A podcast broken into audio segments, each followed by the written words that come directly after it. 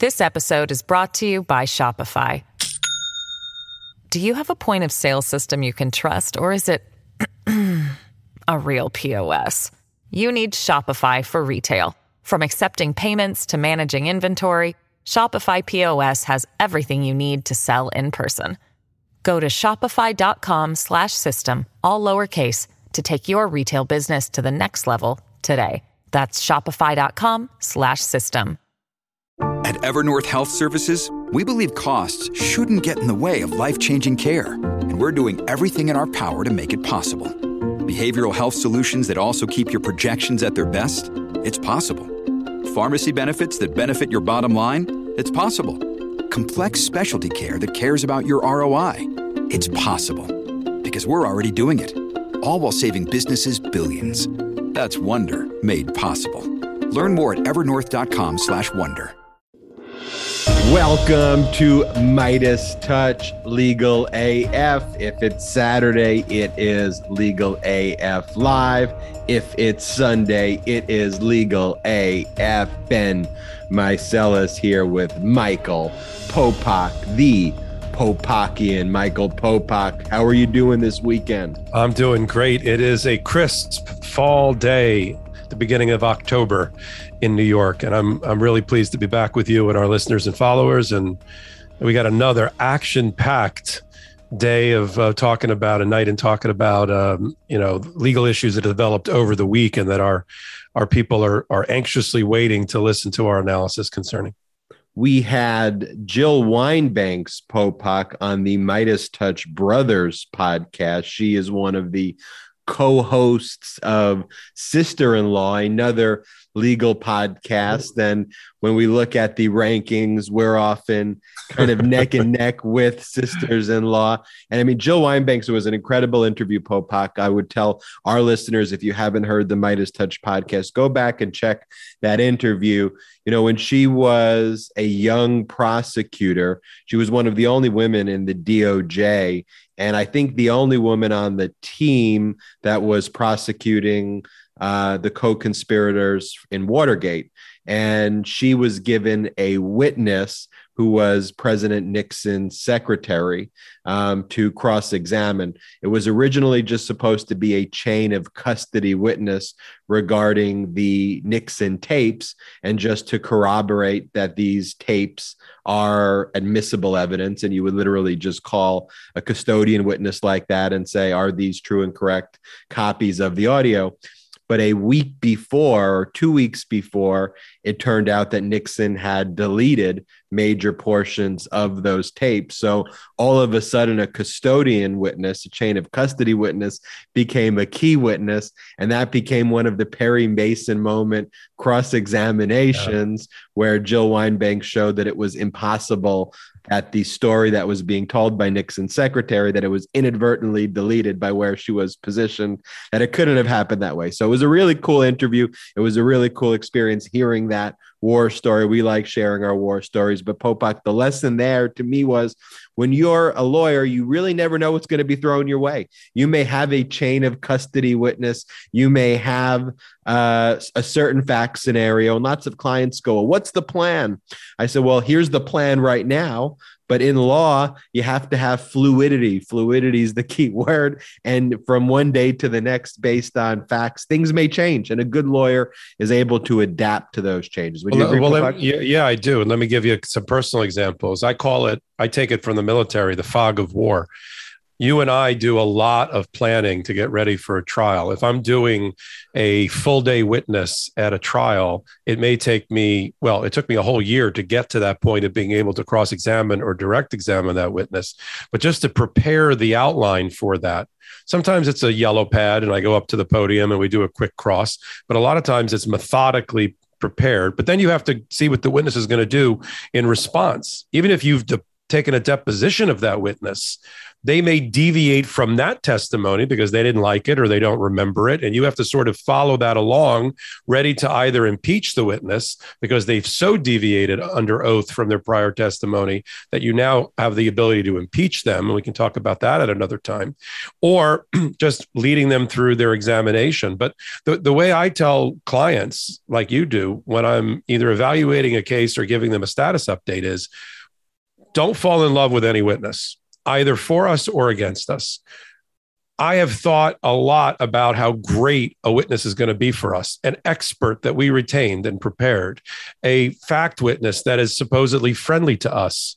And some of those witnesses have been the worst witnesses I've ever seen at trial or in deposition.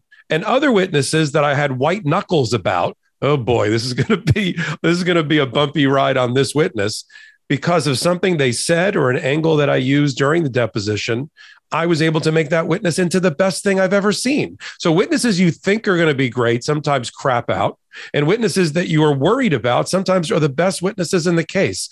And lawyers like you and I that practice this practice for a living are, have to be ready for that and literally on the balls of our feet, ready to adjust depending upon how that witness does under, under cross or direct examination tell you who I think are the best witnesses for me, Popok. The best witnesses, I think, are children because children are honest. They answer questions yes or no. They listen to the questions. If they don't know the, if they don't understand the question, they say, I don't understand the question. And you truly get the truth when you're speaking to kids. The worst witnesses are oftentimes highly educated professionals who want to keep on talking and talking and talking and show how smart they are during a deposition and an examination. And even if they're 100% right on what they're saying, they're just speaking word salad. And mm-hmm. when I have someone like that on the opposite end, when I'm cross examined, I just sit back. I don't know what you do, Popok. I just sit back and listen. And I go, uh huh. And I just let them believe they're so smart, intelligent. I go, uh huh. Okay. And tell me more. Tell me more.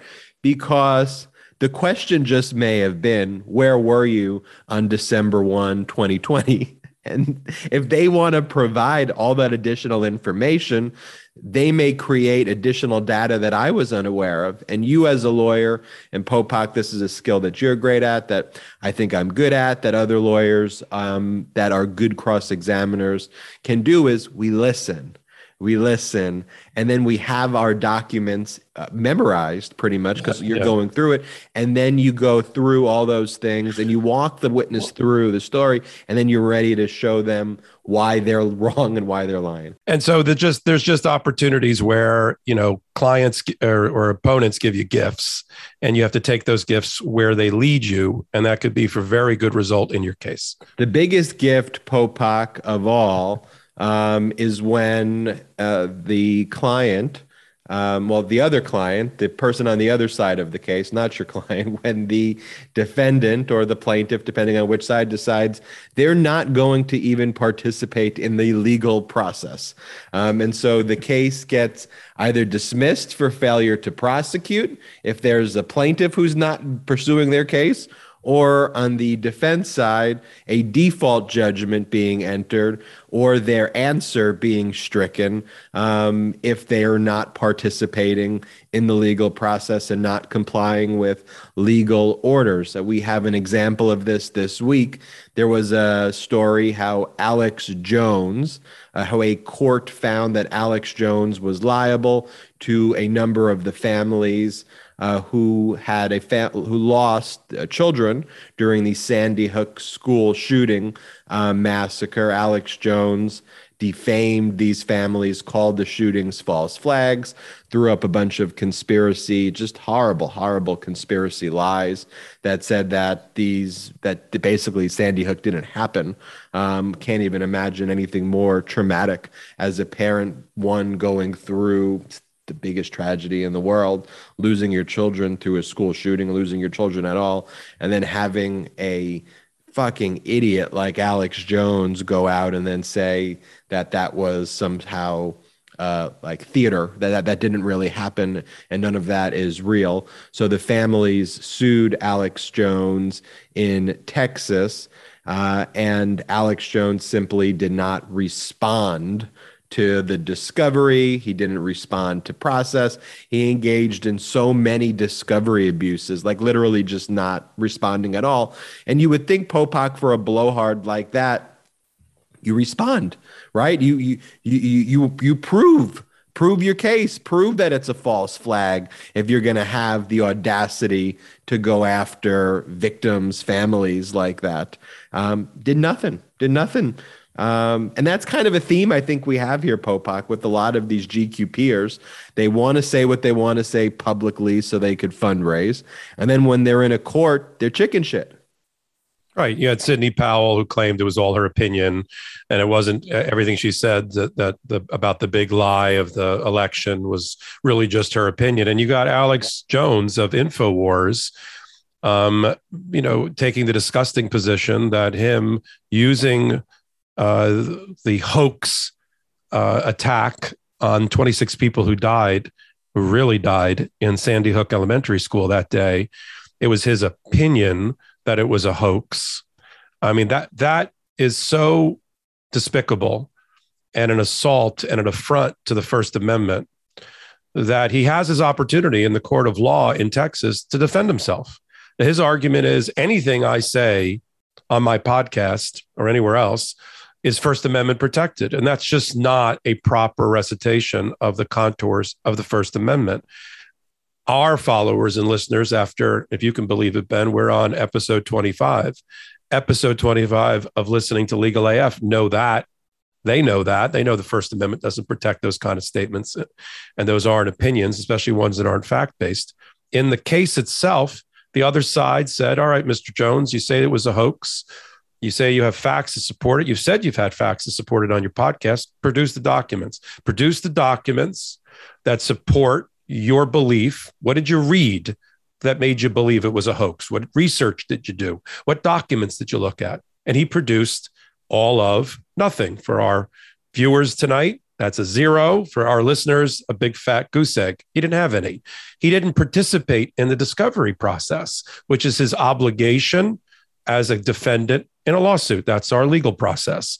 And so the judge, having warned him, having ordered him to produce the documents, having found him in contempt, and having had him violate all of those orders, finally said, fine, on liability, you're now in default.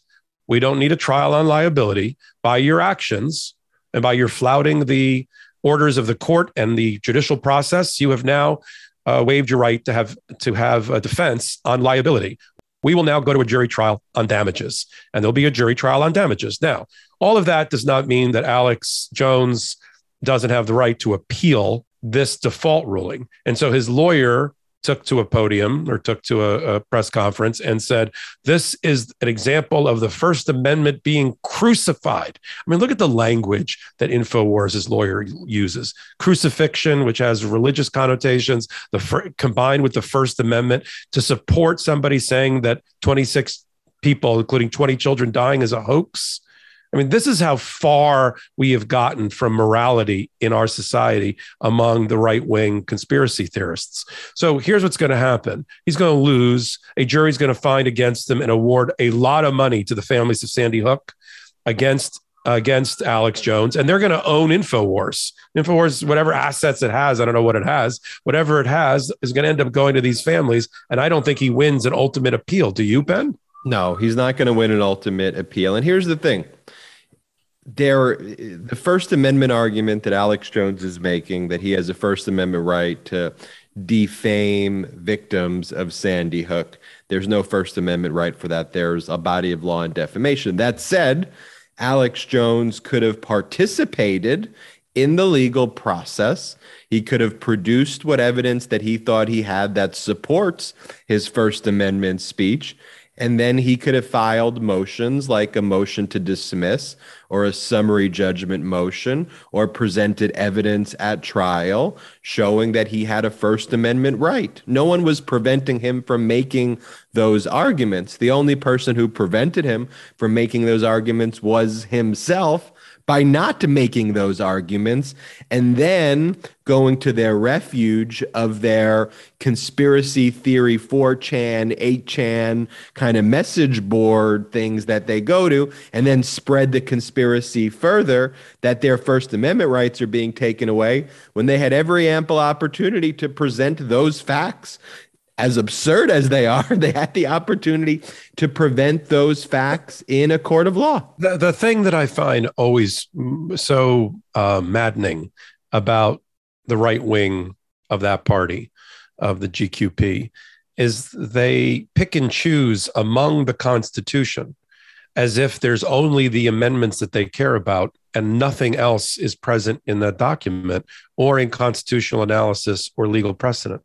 And so they constantly refer to Second Amendment rights and our First Amendment, and they ignore every other aspect of the Constitution separation of church and state, um, uh, right to assembly, um, all the other things that you and I get really hot and bothered about to protect, they ignore. And you have an obligation in this country, if you are a plaintiff or a defendant or a party, to participate in our legal process. And if you don't, it's at your peril. It is at the orders of judges. It could be criminal contempt at the very highest level. And we're going to talk about criminal contempt and the powers of Congress when witnesses don't participate in a process. But in just to make it clear for anybody that stumbles upon our podcast by accident, if you are sued as a or you're suing or you're a party or a witness, you have to participate in that process. And if you don't, you could be subject to civil and criminal exposure. Think about it, Popok, the GQP, it's very similar to religious extremism and how they interpret religious texts and find three words and then read them out of context to support some of the most uh, extreme hateful acts on fellow humans when in fact the totality of what's being encouraged is peace and love and other things. And they pull three three words over here three words over there from the constitution from various laws to create this fabrication that ultimately is to uh, impose their kind of Taliban style vision of yeah. the United States. And look, elections have consequences. Elections have consequences because right now, one of the things Biden's been doing a great job at, I think he's done a good job at a lot of things, but here I would give him an A plus, is appointing judges, uh, federal judges, diverse federal judges um, in district courts and courts of appeal throughout the United States. Um, and we go back to Trump appointees. Just look at uh, what happened this week. There was a uh, this week a judge who was appointed by Donald Trump, a judge named Trevor McFadden. Right. Uh, he, the prosecutors recommended a fairly, in my view, lenient sentence on some insurrectionist who had pled guilty.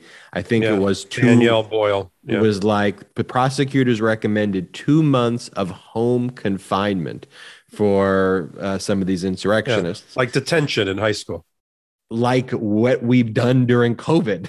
I mean, like right. we've all Stay been home. under hope. Just literally do the same thing yeah. that you did during COVID, except the one day you decided to lead an insurrection against the United States. So, frankly, the prosecution provided no um, real significant uh, penalty. And we've talked about on prior legal AFs that lots of federal judges were critical of the prosecutors for doing stuff like this, recommending two months of home confinement. I'm critical of that. If you were an insurrectionist, two months home confinement, that's like sign me up. Two months home confinement. Are you kidding me? That's like a reward. Right. If they uh, told right, right. On that note, if they had told those people that were gathering in the park at the rally for Trump and they'd done all the planning to lead into this, that well, here's what we're going to do. We're going to storm the Capitol. We're going to use violent attack. We're going to attack Capitol Police and maybe kill them along the way. We're going to breach the doors of our democracy, the cradle of our democracy, and we're going to look for Nancy Pelosi and Mike Pence and others to, try them. to kill them. And and at the end, be ready. You might get two months home confinement. People will be like, "Where? Do, where's the T-shirt? Where do I sign? Where's the merch? I'm in." It's really absurd. But, but here, right. United States District Court Judge Trevor McFadden questioned why federal prosecutors should have brought more cases against those accused in the 2020 summertime protests. That was what his concern was. And this federal judge said, I'm only going to give these insurrectionists probation uh, because I think that the two months of home confinement was too too harsh. What you should have done, prosecutors, was go after BLM. You know, this festers into their whole thing that Trump says. Where were you with Antifa? Where with where were you with BLM? Okay, let, let's let's be clear.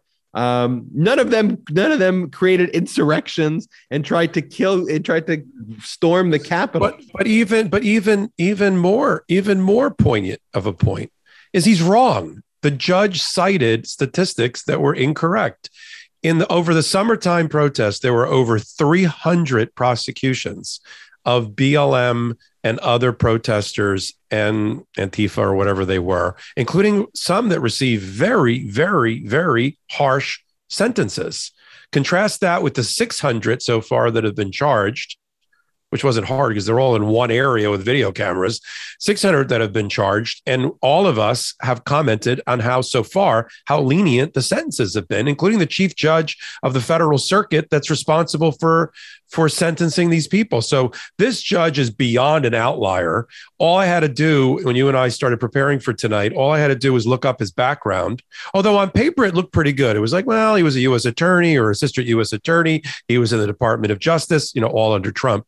Then I saw he was a Federalist under the Federalist Society, and he's a member of a church that has, you know, problems with same sex marriage and union. And I'm thinking, okay, I know where this is going. So, you know, he's decided to be the lone voice in the wilderness that somehow the Jan 6 insurrectionists are being treated too harshly.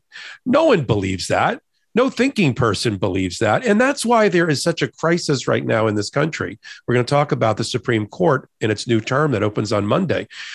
The Supreme Court, for instance, one of the co equal branches of government, just had its lowest approval ratings among the public in the history of the Gallup poll.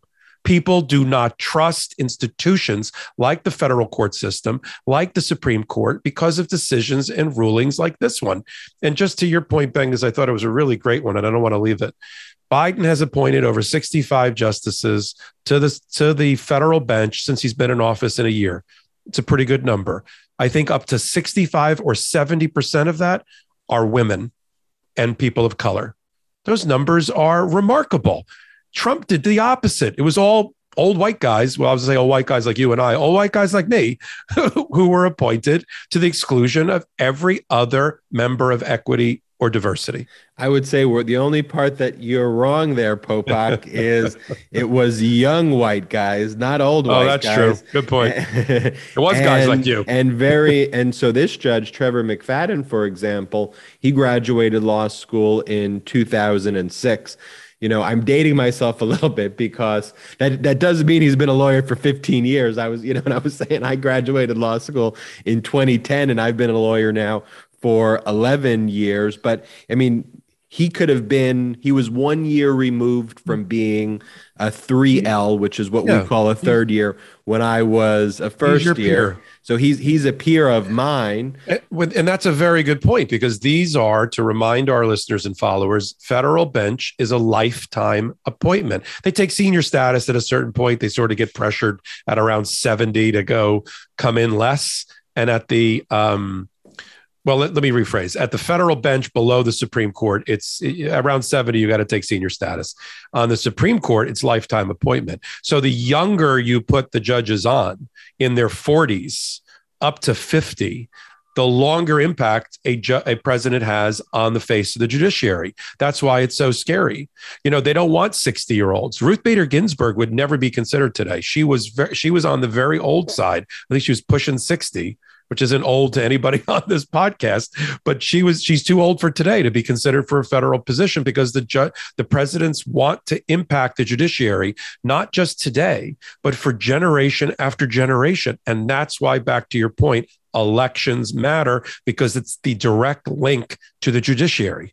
It's one of the frustrating things about being a lawyer, too, where you feel like Sisyphus sometimes, and sometimes your case feels like Sisyphean uh, tasks because imagine me, you, Popok, getting a case where we're representing a victim of a police shooting.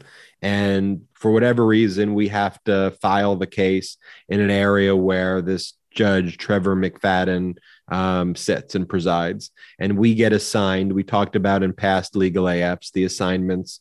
Um, there's got to be jurisdiction in a location. You have to file it in the right venue. But assuming this incident happened where Trevor McFadden is a judge, um, assuming that um, and it's in the District of Columbia, assuming there's venue there and we have a case in front of him. Who listening and who watching thinks on a on a police case where we represent a victim that Trevor McFadden is going to rule in our favor, or that we're going to have a very uphill battle in a case like that. And you can think about a lot of cases where there may be a corporate defendant, an employment case, uh, a judge who's willing to look at the insurrectionists and say, two months home confinement is too harsh. How do you think they feel about employee rights? How do you think they feel about unions? How do you think they feel about victims of sexual harassment and sexual assault? Think through those things because you may be the greatest lawyer in the world. I'll tell you what, you put that case in front of Trevor McFadden, good luck with that. And and you could make the greatest arguments. It's so hard sometimes. You know in popok we've been sharing a lot of personal stories here on, on this podcast. It's become very personal. But it's very hard sometimes where you put your heart and soul into a case as a lawyer you know representing someone who's clearly been wronged and you do your best and you get assigned a bad judge and you have to go back and you have to tell the client despite great evidence this judge has rulings, for example, that not all sexual assaults have gender components into it. The fuck? How would not all sexual assaults have a gender component? You know, you get rulings like it that. sounds that, very familiar, by the way. It does. And then you think to yourself and you go, what in the world? You know, and then you have to have a difficult conversation with the client and, anyway. And, and, and no, and stay on that point. I think it's a good one. And it's an interesting one to our to our followers and listeners who sort of, as you and I joke, sort of make a meal out of the things that you and I talk about. You know, and the federal judges don't just, even when they retire or they step off the bench, they don't go away quietly into the night. They end up reappearing as mediators and worse arbitrators in in in uh, in arbitration matters where you know, maybe even written into the contract on the arbitration right, it says, and there will be a federal judge or an ex federal judge as our arbitrator, which is like private justice, where you and I and our clients have to pay somebody, in this case, an ex federal judge, to make a ruling in a case or an ex state judge. And so they get the imprimatur and the credential of having been a federal or state judge, probably elected, sometimes appointed. And then they kind of have a life in the law shaping and shaping results and impacting people's lives. And they might have been a terrible federal judge, but they may end up being my arbitrator in a case. And now they're just a terrible arbitrator as well. And we got to look at our clients and say, we have a great case. We have a terrible jurist who's going to decide this great case, which lowers our expectations of our ability to obtain obtain justice. So we head into October, we head into uh, the new term for the Supreme Court. Popok, before I, I, want to talk through our listeners, those who are watching this, about this coming term for the United States Supreme Court. Before we do that, though, we have some updates. We've got some updates, updates, updates for the uh, listeners and viewers of the Midas Touch podcast. The first update, and I want to go through these quickly, Popok, to give you enough time to really talk through some of the Supreme Court cases. January 6th committee into the insurrection. They are seeking testimony from insurrectionists and those who pled uh, guilty, who apparently are either getting home confinement or probation after what we're hearing there, but they're seeking testimony there from the insurrectionists. A lot of lawyers for the insurrectionists said that they've gotten um, subpoenas and requests for that testimony. Another update about January 6th. Um, we talked about how the January 6th committee has sent letters and requests to the National Archives and other executive branch agencies regarding Trump's role and involvement in the January 6th insurrection. It's been reported that Donald Trump plans to assert executive privilege. Um, and to file a lawsuit if indeed Joe Biden produces those records and agrees to produce those records. Which he will. Which yeah joe biden there's about a 60 day process where joe biden can decide whether he will produce uh, these records regarding january 6th um, i think it'll take him about one day to do it and he'll and he'll turn it over. We already know from merrick garland that Merrick Garland has stated that it's the position of the Department of Justice that all those things that happen on January 6th do not involve executive privilege. We've talked about that on past episodes of Midas Touch podcast. And we compared that to other areas where Merrick Garland and the DOJ, to I think the chagrin of a lot of Midas Touch listeners um, and watchers, said that the Lafayette Square protest where Trump was there and the E. Jean Carroll, the DOJ was taking the position that those were things that were in the course and scope of executive privilege because one happened at a press conference for the president, the other happened in his role as executive, as commander in chief, and executive leaving the White House grounds. That frustrated a lot of people. But on January 6th, they said, every aspect of January 6th is outside the course and scope. These are uh, political in nature and an insurrection, and that's not what presidents are supposed to do. Popok, any other thoughts about the January 6th yeah. updates? Yeah, I think there's a lot. I think there's a lot to update them on. I, I think the committee now that is is led by Bennie Thompson and Liz Cheney are going into overdrive on getting witnesses to cooperate and give testimony. And they've uh, so first they're starting to subpoena and ask for testimony from insurrectionists who have pled guilty. There's 60 of those, and ask their lawyers to make them available to provide testimony to the committee. They've subpoenaed and are looking for the testimony from the very innermost sanctum of Trump's White House, including his chief of his ex chief of staff Mark Meadows and Steve Bannon and others. There's at least four of them. And so the question is if these people don't respond to Congress, what do they do about it? Well, in the past, they didn't do much, but they have tremendous powers that you and I have outlined in prior legal AFs uh, of contempt, civil contempt, referral to the Department of Justice for criminal prosecution. And, and since a 1927 uh, Supreme Court case, as we lead into the Supreme Court analysis today of McGrain versus Daugherty, which the Supreme Court established that Congress has the power of criminal contempt and to jail people for violating orders of Congress under their inherent, what's called inherent contempt authority. And and while past Congresses didn't seem to have the brass ones to exercise those inherent authorities, and they've also been referred to as dormant, they've never haven't been used maybe since the 1920s. I think this committee and this Congress, with Nancy Pelosi at the top, with Bennie Thompson, with Liz Cheney, is not going to hesitate. They're being guided, as our followers and listeners probably know, by Jamie Raskin, who's a member of the nine person Jan 6 committee, is a constitutional scholar in his own right and constitutional lawyer and does that for a living. And he's guiding this committee on issuing not just pieces of paper that can be ignored, but subpoenas and citations of contempt that lead to arrest by the sergeant of arms of Congress. And so sit back, get the popcorn, legal AF followers, because this this investigation has teeth and this investigation has legs. It's gonna it's not going to be concluded. Uh, a lot of court watchers or Congress watchers believe until a year from this January. January 2023 is when the Jan 6 committee is probably going to issue its report because that's that's how long its funding is for.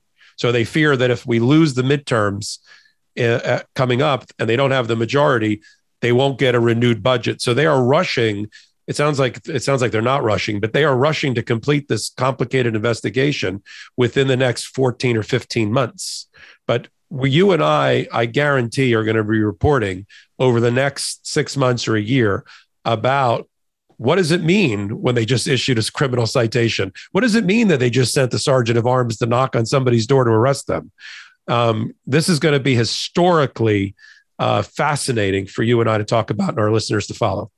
We will keep our listeners updated. Other update, Popok, that in federal district court in Texas, we talked on our last podcast about um, the case before Judge Pittman. He sits in district court in the Austin area. You made the great analogy that Austin is the, I forget what you said, if it was the Soho of Texas. The, the Greenwich Village Greenwich, of Texas. The Greenwich Village of Texas. Lots of people like that analogy. But Austin based U.S. District Court Judge Robert Pittman held about a three hour oral argument following the DOJ lawsuit against the state of Texas for what we clearly believe Popok to be a highly uh, disgusting and unconstitutional law, the bounty hunter law, the anti women and child-bearing person law that turns neighbors into vigilantes to sue uh, privately um, and recover $10,000 for ratting out someone who's uh, had an abortion six six weeks after. Um, uh, Popok, what's going on here? Yeah, yeah. This is this is really getting down to hand to hand combat here between the Department of Justice and the state of Texas. Um, they filed the lawsuit. The Department of Justice did to have the uh, SB eight law declared unconstitutional and a violation of the supremacy clause of the U.S. Constitution on September 9. We're just here uh, on the you know couple of days into October, and we're already before a federal judge, this Judge Pittman, on a full briefing schedule on an injunction to enjoin the um, SB8 as being unconstitutional. And let me just re- let me just repeat some of the language that the uh, Deputy Attorney General um, for the Department of Justice arguing the case used both in briefing and in the three hour oral argument.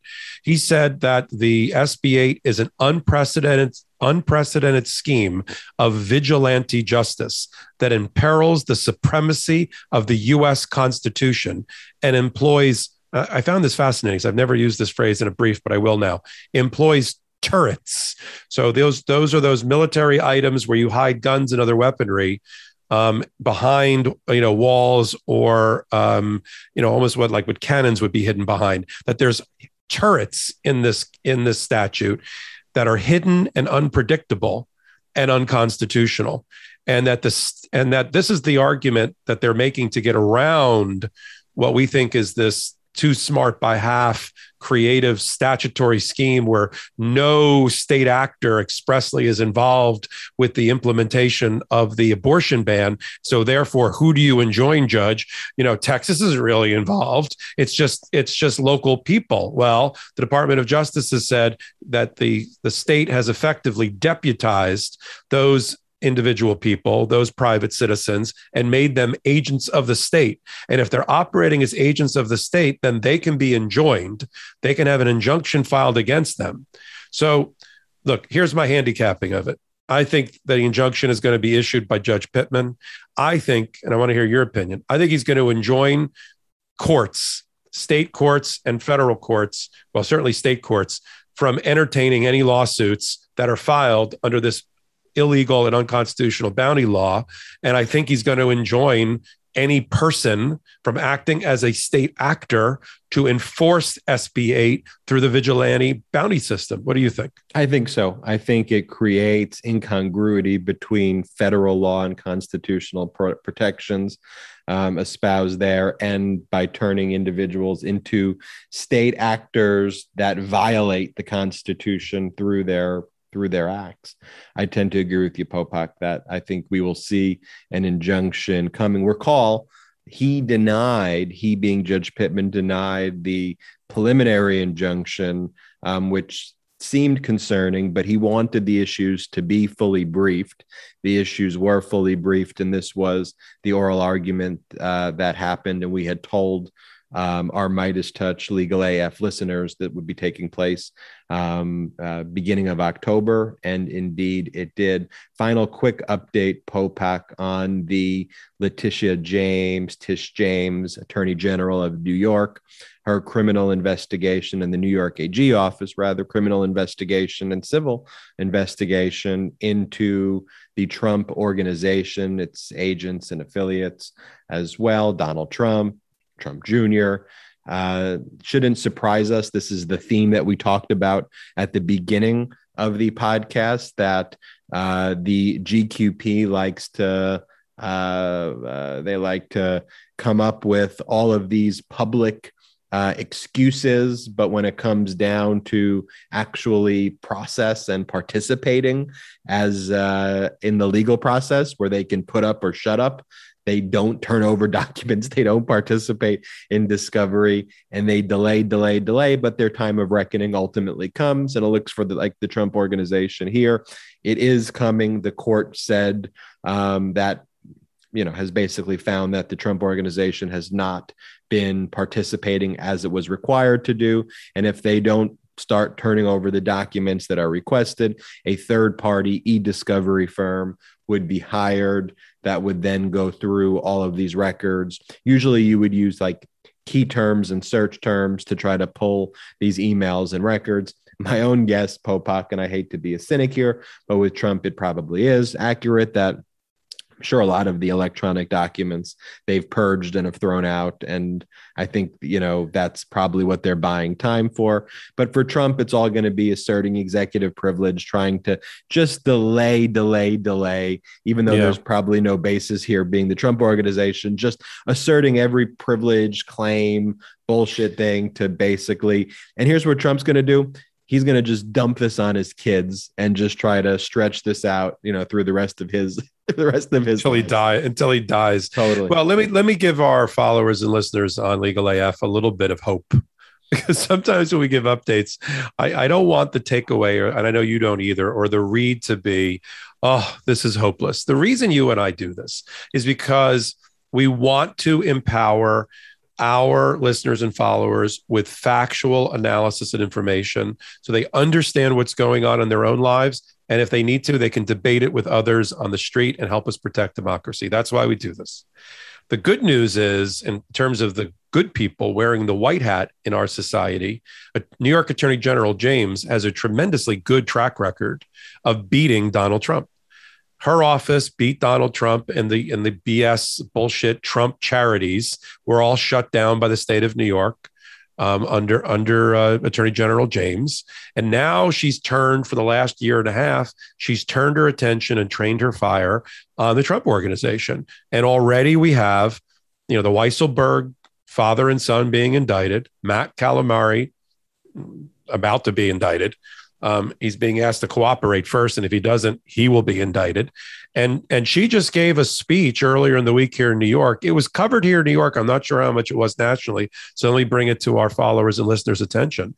She was not coy at all during the speech. She talked about her where she is in her career, the takedown of Andrew Cuomo and her and her comments about him personally, about him failing to take responsibility for the uh, things that he's that they alleged and they investigated that he did. But then she turned to the Trump organization and she said, and I'm not kidding. This is how she put it. Um, there are, you know, get ready. We're not done. You know, stay tuned. There are more prosecutions and indictments coming. So she is not done. I know everyone's like, hurry up, hurry up, indict, indict, indict. But in order to have a case that that withstands all of the pressure testing of a lawsuit and a judge and motion practice by the other side. You got to make it as airtight as possible. You got to get every i dotted and every t crossed and every document you can obtain and like you said, giving Trump more time to participate in the legal process is usually a good thing for the prosecution because the more time he's given, the more rope he's given, the more he's going to screw up. If he's doing the things that you mentioned, Ben, if he is what we call spoliating evidence, he's destroying evidence, that's going to be found out. The next thing Attorney General James is going to do is ask for the hard drives and the physical phones, like they did with Rudy Giuliani, and the iPads, they're going to turn it over to a forensic expert who's going to get into the metadata, the electronic you know data and fingerprints that exist on every document. And the and this expert's going to be able to tell you if the document was altered when it was altered if it was erased when it was erased. So you know it, i hope he try i hope trump tries it because that will just give more evidence. That'll be a gift to the prosecution so I think the prosecution also knows that Trump does not operate in a moral universe or an appropriate universe and often makes really weird choices. And they like to give him the space to do that because prosecutors eat that shit up and will use it in their prosecution. Prosecutors eat that shit up. That merch. is merch. Eat that shit up. Popokian. that I is, rarely curse on this podcast, but the one time I do, you pointed out. well, I think I'm I'm rubbing off on you, Popok. I don't have the yellow card. So oh no. I will pull up the yellow card. You should celebrate my cursing. I will it matches put, your own. I don't have a yellow card. I, I will celebrate the cursing. I will reward. I will reward that cursing. Popok have you heard about BetterHelp? I have. You've heard about and, BetterHelp. And, and, BetterHelp. you know why I have heard about it? Because they because they've been a tremendous sponsor for us. No, BetterHelp's been a great sponsor for us. And look, being a lawyer uh, is very stressful. You know, I think it's important that lawyers get exercise, that whether you're a lawyer or not a lawyer, but I think I could speak from a lawyer. You got to get some exercise. You got to take some breaks. But I think that in all of the stress that people go through today, having a mental health break is important and focusing on your mental health is important. This podcast is sponsored by BetterHelp. If there is something interfering with your happiness or is preventing you from achieving your goals, BetterHelp will assess your needs and match you with your own licensed professional therapist. Isn't that right, Popa? Yeah, I, I, it is. And I'll, tell you back to the mental health issue. I was walking around a home improvement store this morning. I know you always talk about Popok on errands. And one of the things I thought about is the impact of COVID hasn't just been on the logistical supply chain of the world, it's been on the logistics of people and individuals and an impact on depression and emotional health and spiritual health. And it, it's just, I don't know what made me dawn to think about that. I knew we were going to have the podcast today, but but certainly it's something that mental health and therapists who are who are connected to you is something that's really really important. So, look from a better from BetterHelp, um, you can start communicating with a therapist in under 48 hours. It's it's not a crisis line. It's not self help. It's professional therapy done securely online. And there's a broad range of experts that are available, um, which may not be locally available to you in your own community. The, the service is available for clients worldwide, which is great for Legal AF and Midas Touch because we have listeners and followers really around the world. You can log into your account anytime and send a message to your therapist. You, you'll get timely and thoughtful responses Plus, you can schedule weekly video or phone sessions so you won't have to ever sit in an uncomfortable waiting room with like traditional therapy.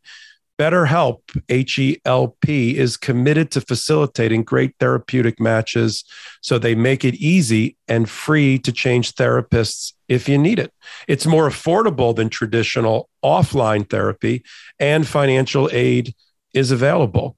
I mean, and there's some great testimonials on the BetterHelp website, Ben, that uh, really resonated with both of us. Didn't you think so? Yeah, go to betterhelp.com slash reviews. That's better, H-E-L-P dot com slash reviews. Hear from uh, customers of BetterHelp. And now what you should do is go to betterhelp.com slash legal AF. That's betterhelp.com slash legal AF and join over 2 million people who have been taking charge of their mental health with the help of an experienced professional. In fact, so many people have been using BetterHelp that they are recruiting additional therapists in all 50 states, all 50 states. Special offer for legal AF listeners. Listen up, legal AF listeners.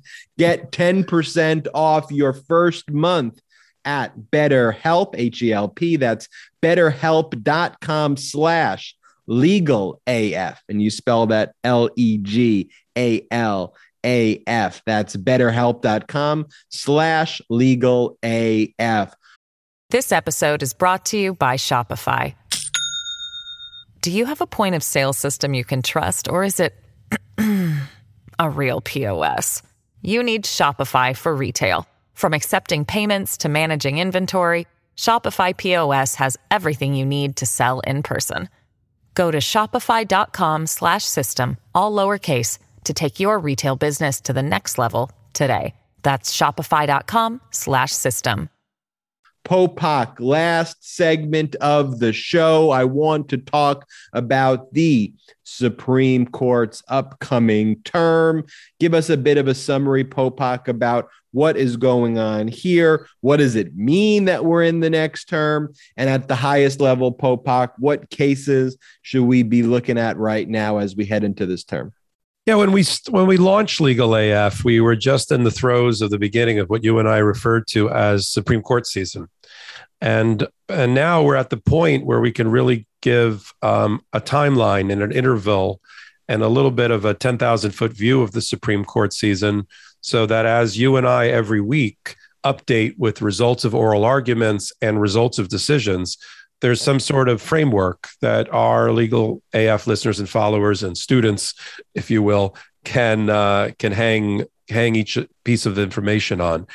So the Supreme Court term starts the first October, the first Monday in October, which is this Monday.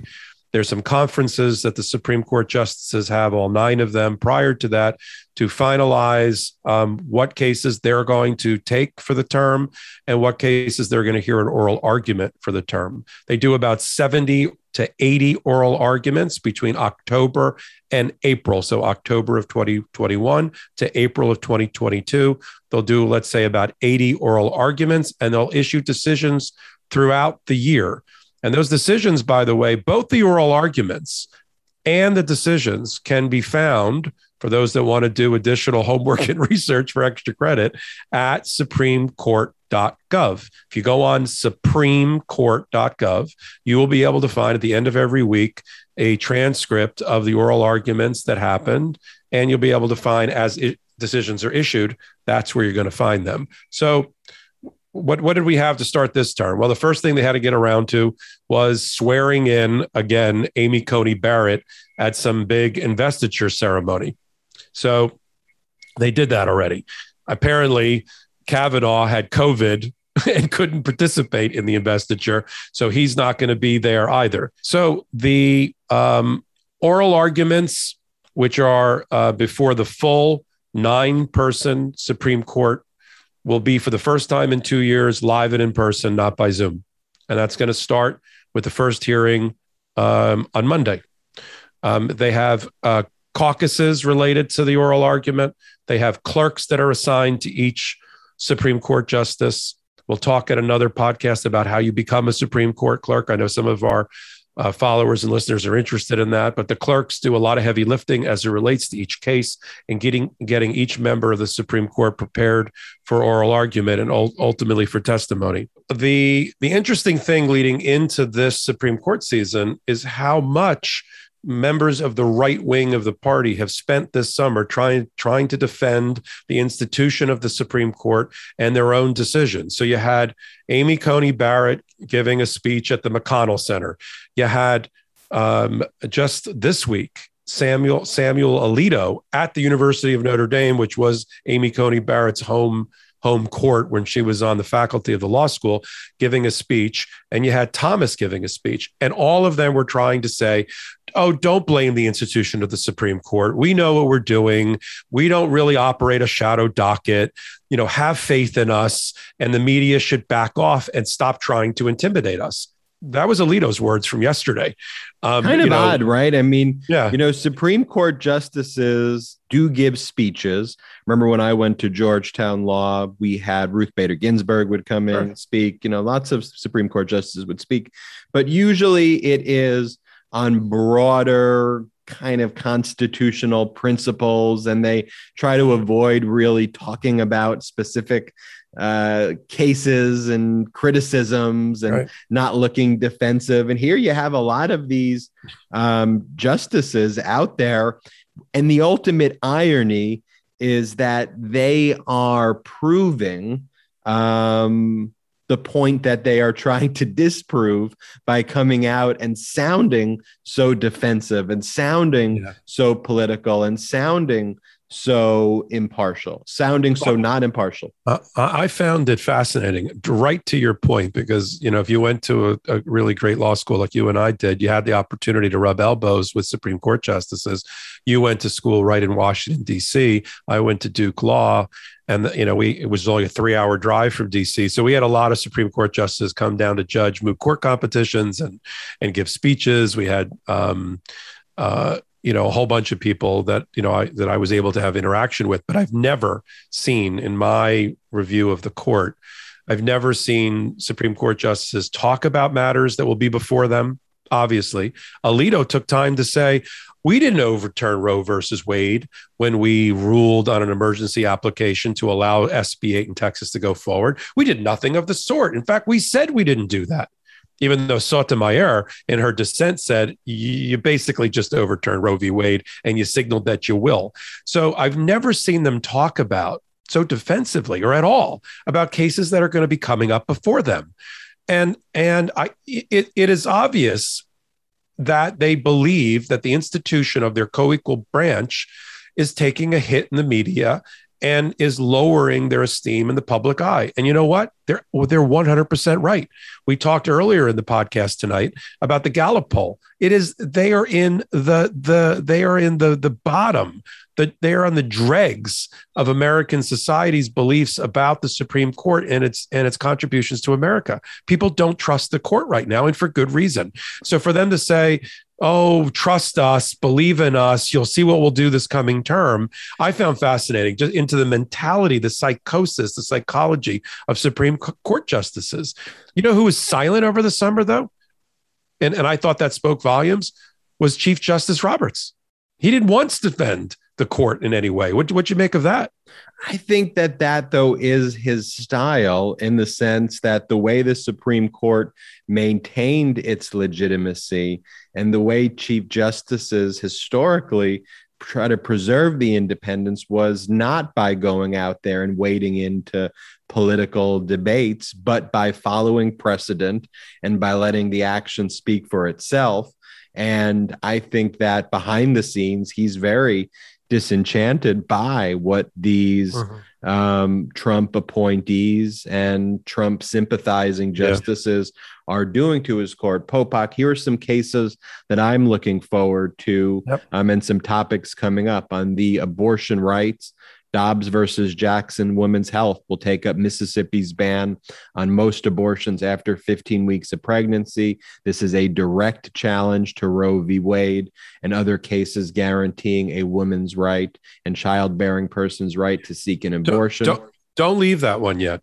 You know, it's it- it- because I want this. You know, we're teaching our our listeners and followers the fine points of Supreme Court practice. I went on the Supreme Court official docket related to these issues that you and I are now going to talk about.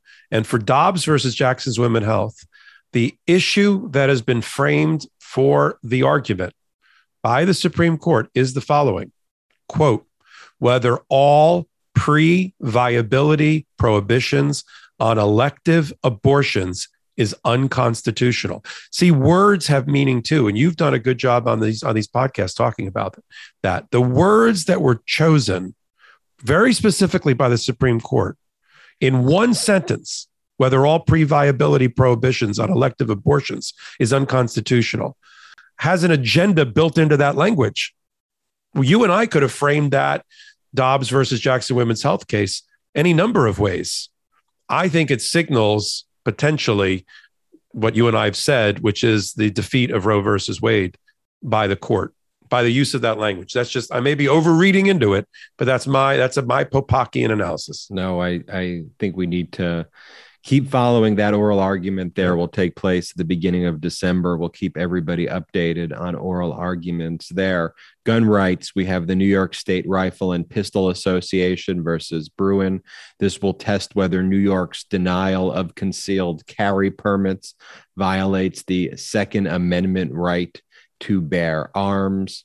On the religious freedom side, we have Carson versus Makin, concerns parents in Maine who sued over the state's exclusion of religious schools from a taxpayer funded tuition program for families who live in towns lacking public schools on the issue of state secrets. There are a pair of cases that will test whether the government can block the release of information it claims would harm national security if disclosed. There's U.S. versus Zubaydah will weigh whether a Palestinian man detained at prison on the U.S. base at Guantanamo Bay after 9 11 attacks can get access to information the government classifies as state secrets, and FBI versus Fazaga, which will explore whether a lawsuit can go forward forward, in which a group of Muslim residents of California alleged the FBI targeted them for surveillance because of their religion. And then on the campaign finance side, Federal Election Commission versus Ted Cruz for Senate is a challenge by Senator Ted Cruz to rules limiting repaying a candidate for federal office who loans his or her campaign money. It's funny that uh, I wonder Cruz who would that be. I wonder, I wonder who did that. oh, that Cruz took that to the yeah. Supreme Court. Popok. Yeah. Um, I think I gave a fairly good summary. Yeah, and, and, I'll give I'll give two observations on them. One that you didn't mention that I personally found interesting, and we may end up talking about, and then on the Second Amendment in New York issue, which is really important. The one that's the one that I found interesting another inside baseball matter is U.S. versus Tsarnaev, who was the Boston Marathon bomber. Um, he's claimed that his sentence should be invalidated because this, the judge, in instructing the jury, or in, I'm sorry, selecting the prospective jury, did not let questions be asked about the media and whether they were influenced by the media in any way prior to uh, taking and being impaneled on the jury. We'll talk about the role of juries as this year continues and the impact on our judicial system. So I want to I want to have people highlighted on that. And on and the and the interesting thing on the Second Amendment case, which uh, you you rightly mentioned is uh, New York State Rifle and Pistol Association versus Bruen, is that the underpinnings of the case and and the, and what's going to be re-explored or re-examined again by the Supreme Court only 13 years later is DC versus Heller. And I say 13 years later because in the lifespan of a Supreme Court, they really shouldn't be reevaluating precedent every 5 10 and 15 years. I mean you and i talk about when i when i was in law school we were talking about precedent from like 1787 the fact that every 5 years because the political winds are shifting because of the composition of the supreme court is changing they're reevaluating cases that they've already decided is really troubling. But in this one in dc versus heller which Scalia, the late uh, and Antonin Scalia wrote, they went into this whole Federalist analysis of the text of the original right to bear arms Second Amendment. And in DC versus Heller, the Supreme Court decided that the Second Amendment applies to private citizens, not just to militia. And that was a big change in the approach. And you and I have talked at nauseum about the language of the Second Amendment and why that's probably not correct. But he, they went back and found all sorts of ancient texts and, and debates on the floor of the Continental Congress or whatever it was to figure out what they meant by the language of the Second Amendment. But one thing that they did say that Alito wrote was concealed carry, which is the issue in New York. New York has a ban on concealed carry, even with a permit. And Alito in 2008 in Heller said, Oh, I don't think there's a justification for concealed carry because if you look back, our founding fathers didn't really want people secretly carrying guns. So it was interesting because he left open that you could regulate concealed carry in 2008. Of course, Justice Thomas hated that ruling. Kavanaugh has been inviting an attack on the Second Amendment or, or support for the Second Amendment and getting rid of these bans. So we're going to have to see how the the right right extreme wing of the Supreme Court now tries to decide that the founding fathers thought concealing a pistol in their you know trench coat or whatever they're wearing back then was appropriate. And they're going to be doing all sorts of acrobatics and and contortionist tricks to try to get um, the the ban to be unconstitutional. And I would tell everybody go to supremecourt.gov and look at the granted and noted list that has the October term for 2021 cases for argument. You can read through all the cases that are posted as cases are added. Um, you can then click on those cases.